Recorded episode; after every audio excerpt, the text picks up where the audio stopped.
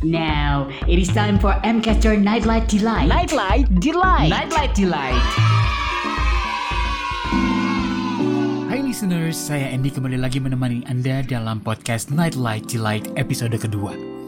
Yang mungkin belum kenalan, silakan ya nanti cek episode 1 yang memang isinya cuma bahas kenalan aja. Dan dalam episode kali ini saya mau ngobrol tentang satu kelakuan aneh yang saya lihat makin sering kejadian. Sebenarnya sih bukan kelakuan baru, bisa terjadi dengan siapa saja, kepada siapa saja, dilakukan siapa saja, karena dalam porsi tertentu sebenarnya wajar. Dan kali ini jadi bahasan untuk ngelihat sisi nggak wajarnya. Karena uh, justru hal ini nunjukin ketololan diri sendiri, terus nunjukin kondisi kejiwaan yang jauh dari menarik, Terus alih-alih merasa punya power, justru nunjukin kelemahan kita. Dan uh, juga bisa bikin diri sendiri itu malah dijauhi atau dikucilkan, which is the answer kenapa misalnya Anda merasa lonely di dunia yang rame ini.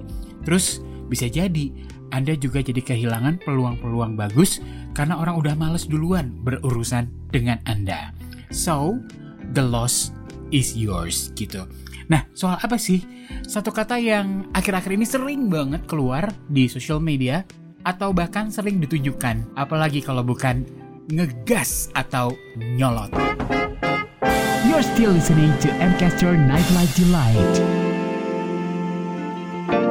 Ngegas mungkin hanyalah istilah baru dari kata nyolot cara berkomunikasi dengan penuh emosi secara lisan atau tulisan.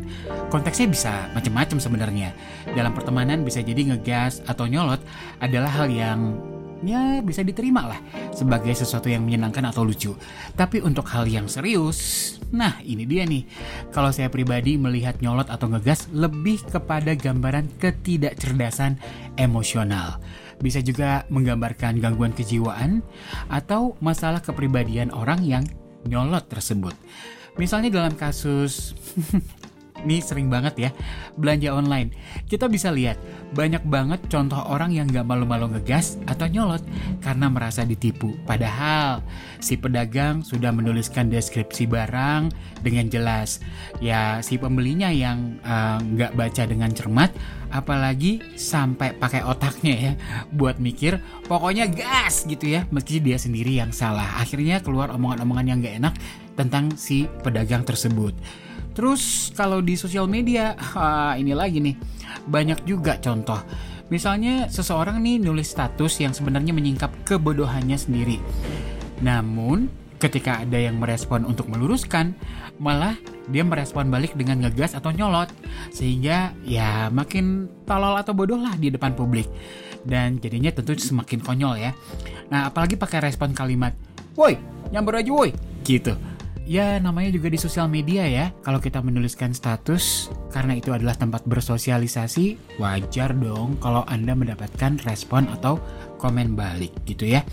Ya kalau nggak mau mendapatkan komentar, mungkin matikan saja fitur uh, komen atau mikir dulu sebelum nulis status itu kira-kira orang yang baca, orang lain maksudnya itu akan mempunyai uh, gambaran seperti apa ya tentang situasi ini?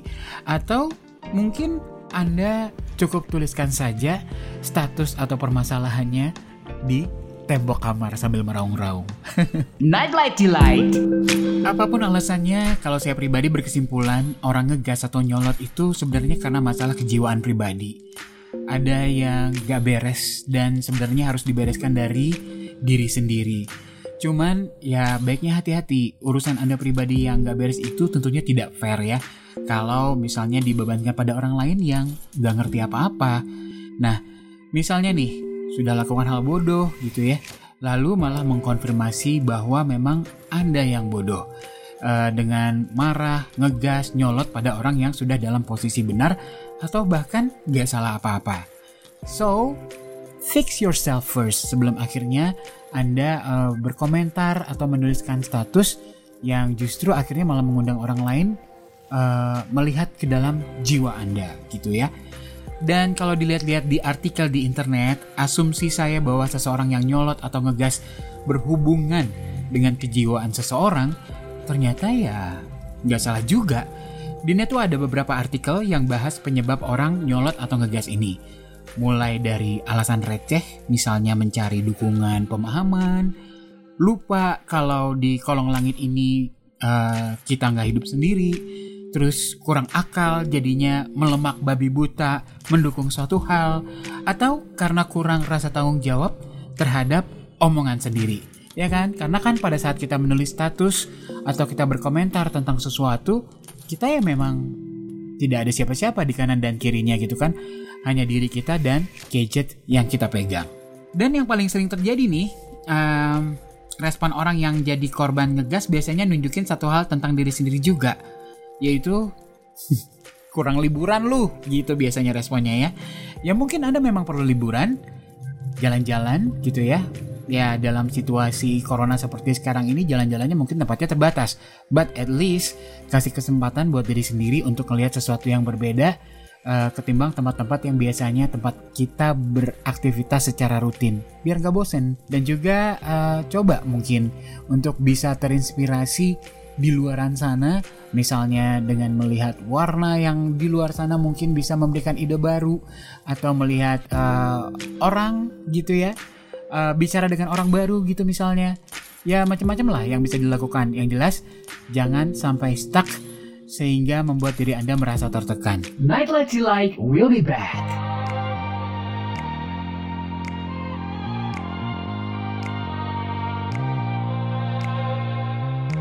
Alasan-alasan lain kalau di artikel-artikel tentang ngegas atau nyolot ini juga terkait urusan mental pribadi sekali lagi pribadi bukan tentang orang lain gitu ya. Yaitu misalnya karena depresi terus karena obsesif kompulsif atau OCD jadinya suka maksa gitu ya. Lalu ada attention deficit hyperactivity disorder atau ADHD terus ada juga hmm, ini satu hal yang lagi sempat ngetren dulu beberapa waktu lalu perkara bipolar gitu ya terus intermittent explosive disorder ada lagi macam-macam ya istilahnya makin susah aja gitu ya. Yang jelas itu tanda bahwa diri anda perlu bantuan. You need help uh, lebih daripada yang anda pikir butuhkan. Karena kalau dibiarkan yang rugi anda sendiri. Masa sih gitu kan? Ya coba deh dipikirin aja. Misalnya nih um, anda sendiri tentu males kalau misalnya urusan dengan orang yang dikit-dikit ngegas. Terus Anda tentu nggak mau dong merasa jadi korban urusan personal orang yang Anda sendiri juga nggak paham gitu kan? Awal ceritanya gimana ujung ceritanya gimana gitu. Terus udah gitu ngegas atau nyolot itu juga bisa berikan gambaran jelas tentang diri Anda yang tidak damai gitu ya. Tentang betapa lemahnya kita jeleknya sifat kita. Terus udah gitu uh, egoisnya kita tuh seperti apa? Bahkan segala busuk-busuknya pribadi kita tuh kalau sering-sering ngegas ya orang jadi mikir uh, hal yang buruk tentang kita. Tapi kalau mau dilihat-lihat lagi apa ngegas atau nyolot itu nggak boleh Ya, nggak juga sih menurut saya ya. Karena kalau kita tahu kapan dan bagaimana menggunakannya, serta bagaimana cara ngegas atau nyolot yang enak, itu bisa guna juga gitu ya. Jadi pastikan sebelum ngegas atau nyolot, mikir dulu pakai otak, dirasa-rasa pakai hati, bukan cuma pakai panca indera lalu langsung diare mulut. Duar. Nyolot atau ngegas bagaimanapun lebih banyak menggambarkan citra diri Anda di mata orang lain. So, how do you want others to know you? How do you want to be remembered? Demikian tadi telah Anda ikuti podcast Nightlight Delight. Nantikan selalu Nightlight Delight setiap Rabu di podcast favorit Anda.